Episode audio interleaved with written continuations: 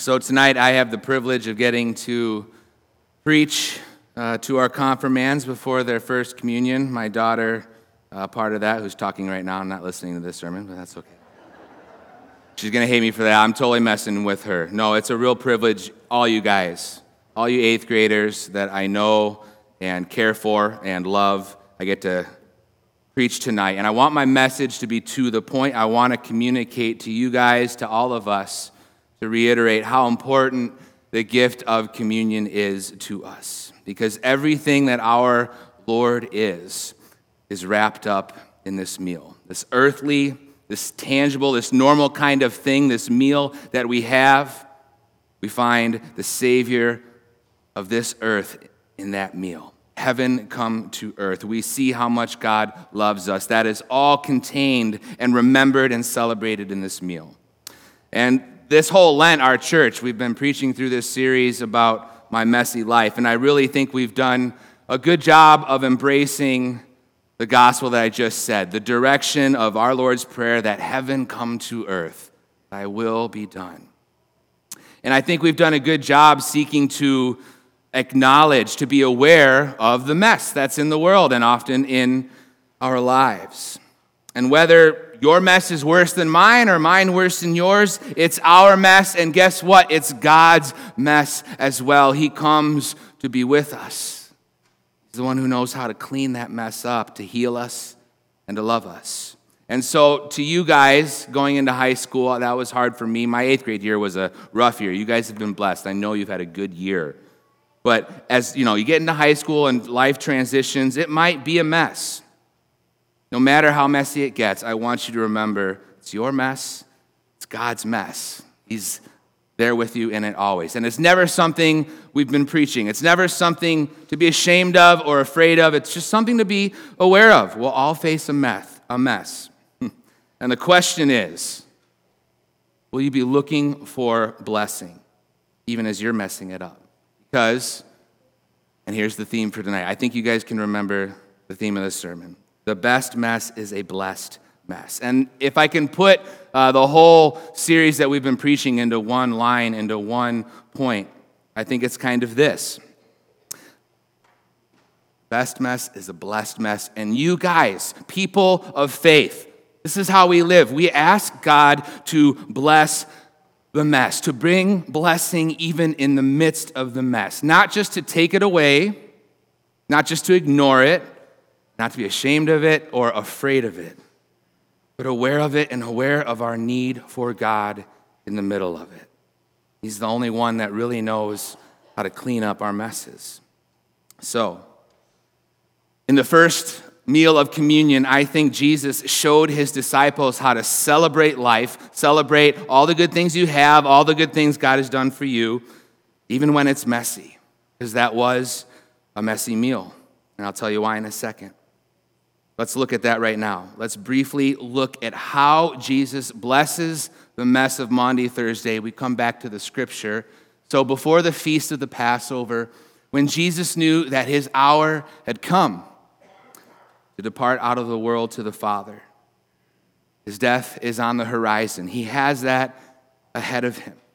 And yet, says, having loved his own who were in the world, he loved them to the end during supper, Jesus, knowing that the Father had given all things into his hands, that he had come from God and was going back to God, rose from supper to wash the disciples' feet. So, as we talk about the gospel, this direction, heaven coming to earth, we start, and you guys have been learning and you have recognized where God, where it all starts from a place of pure power and creation and a power that comes down to us in love and reaches, it goes to the utter reaches. He loves them to the end, gives everything He has. And that comes from who He is, knowing that the Father had given all things to Him. He has power to do what is right, and that is to come to us, to make us new, to make the whole world new. So, with that power, what does He do? He gets down his knees and he lays aside his robe and he ties a towel around his waist. Really, if you think about the image of our Lord on the cross, he takes his Robes are taken from him. He's probably just barely covered. And he begins to wash his disciples' feet. But this is a messy thing. Uh, in that culture, there's no uh, foot spray, there's no extra deodorant. I'm sure you guys, there's no axe, there's no nothing. I'm glad there was no axe, actually. That's good. Messy, stinky feet. Peter, it's too messy for him. He does not want Jesus, he knows Jesus is the Lord. He doesn't want Jesus to be humbled. He doesn't want Jesus to just give his power away and act like a lowly servant. And Peter, too, he doesn't he wants to stand tall on his own. He's too ashamed to let Jesus actually deal with the mess that's on his feet. And more often than not, you guys, that's you and me. All right? We don't want God to bless our mess often. We want God to bless however we want to deal with the mess. We want to wash our own feet. We want to be able to take care of ourselves. But I ask you guys, confirmands especially, as you guys going on, on in life, do you really want to stand tall all on your own? Do you uh, want to be the ones that come up with all the best plans for your life all on your own? And when you mess up, you're going to hide it and keep it all on your own to yourself? Life can never be that way. The best mess is a blessed mess, something that we share in together. And so, Jesus, before he gives the bread and the wine, the body and blood to his disciples, he blesses that meal gives thanks to the Father, and even in that moment, he's celebrating life. Celebrating life. He had a friend who had been with him for three years, and that friend's sitting there at the table, not even paying attention, thinking about how he's going to betray Jesus. He had another friend that's pretty pumped up and wants to stand tall. Lord, I will follow you anywhere, even unto death. I can do it. But he's going to deny Jesus. Cross. All those things, think about it, guys in our Lord's head. He, all those things swirling around, sorrow and love flow mingled down. But love wins out.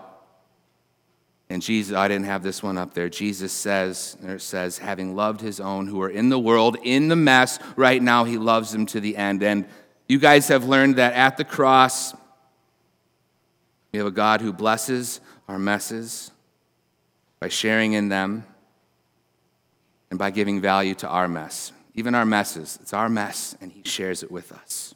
And if you guys know that truly death is not the enemy anymore, that he has been defeated, and that we're all going to be living together in a world to come, no matter as you guys grow up, more questions will come, more doubts might come, and fears might come, and friends might hurt you and betray you, and you might be broken down, and people will gossip in high school, and it will be hard. Will you ask God to bless that mess. That's it. That's my message for you guys. Ask Him to bless the mess. And I hope you guys are here as often as you can. As we gather together, we remember in this meal, there's no better place to be reminded of God with us in the middle of a mess, a messy meal.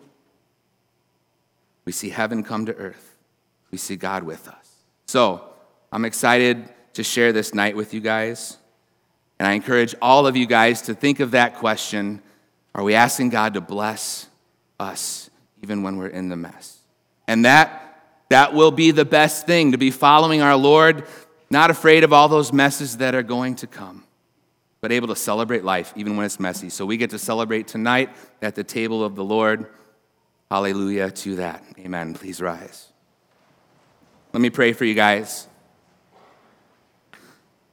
That God's peace, the peace that surpasses our perfect understanding, may His peace guard your hearts and guard your minds through Christ Jesus our Lord. Let all of God's children say, Confirmands, one more time, give me a loud one, baby. Amen.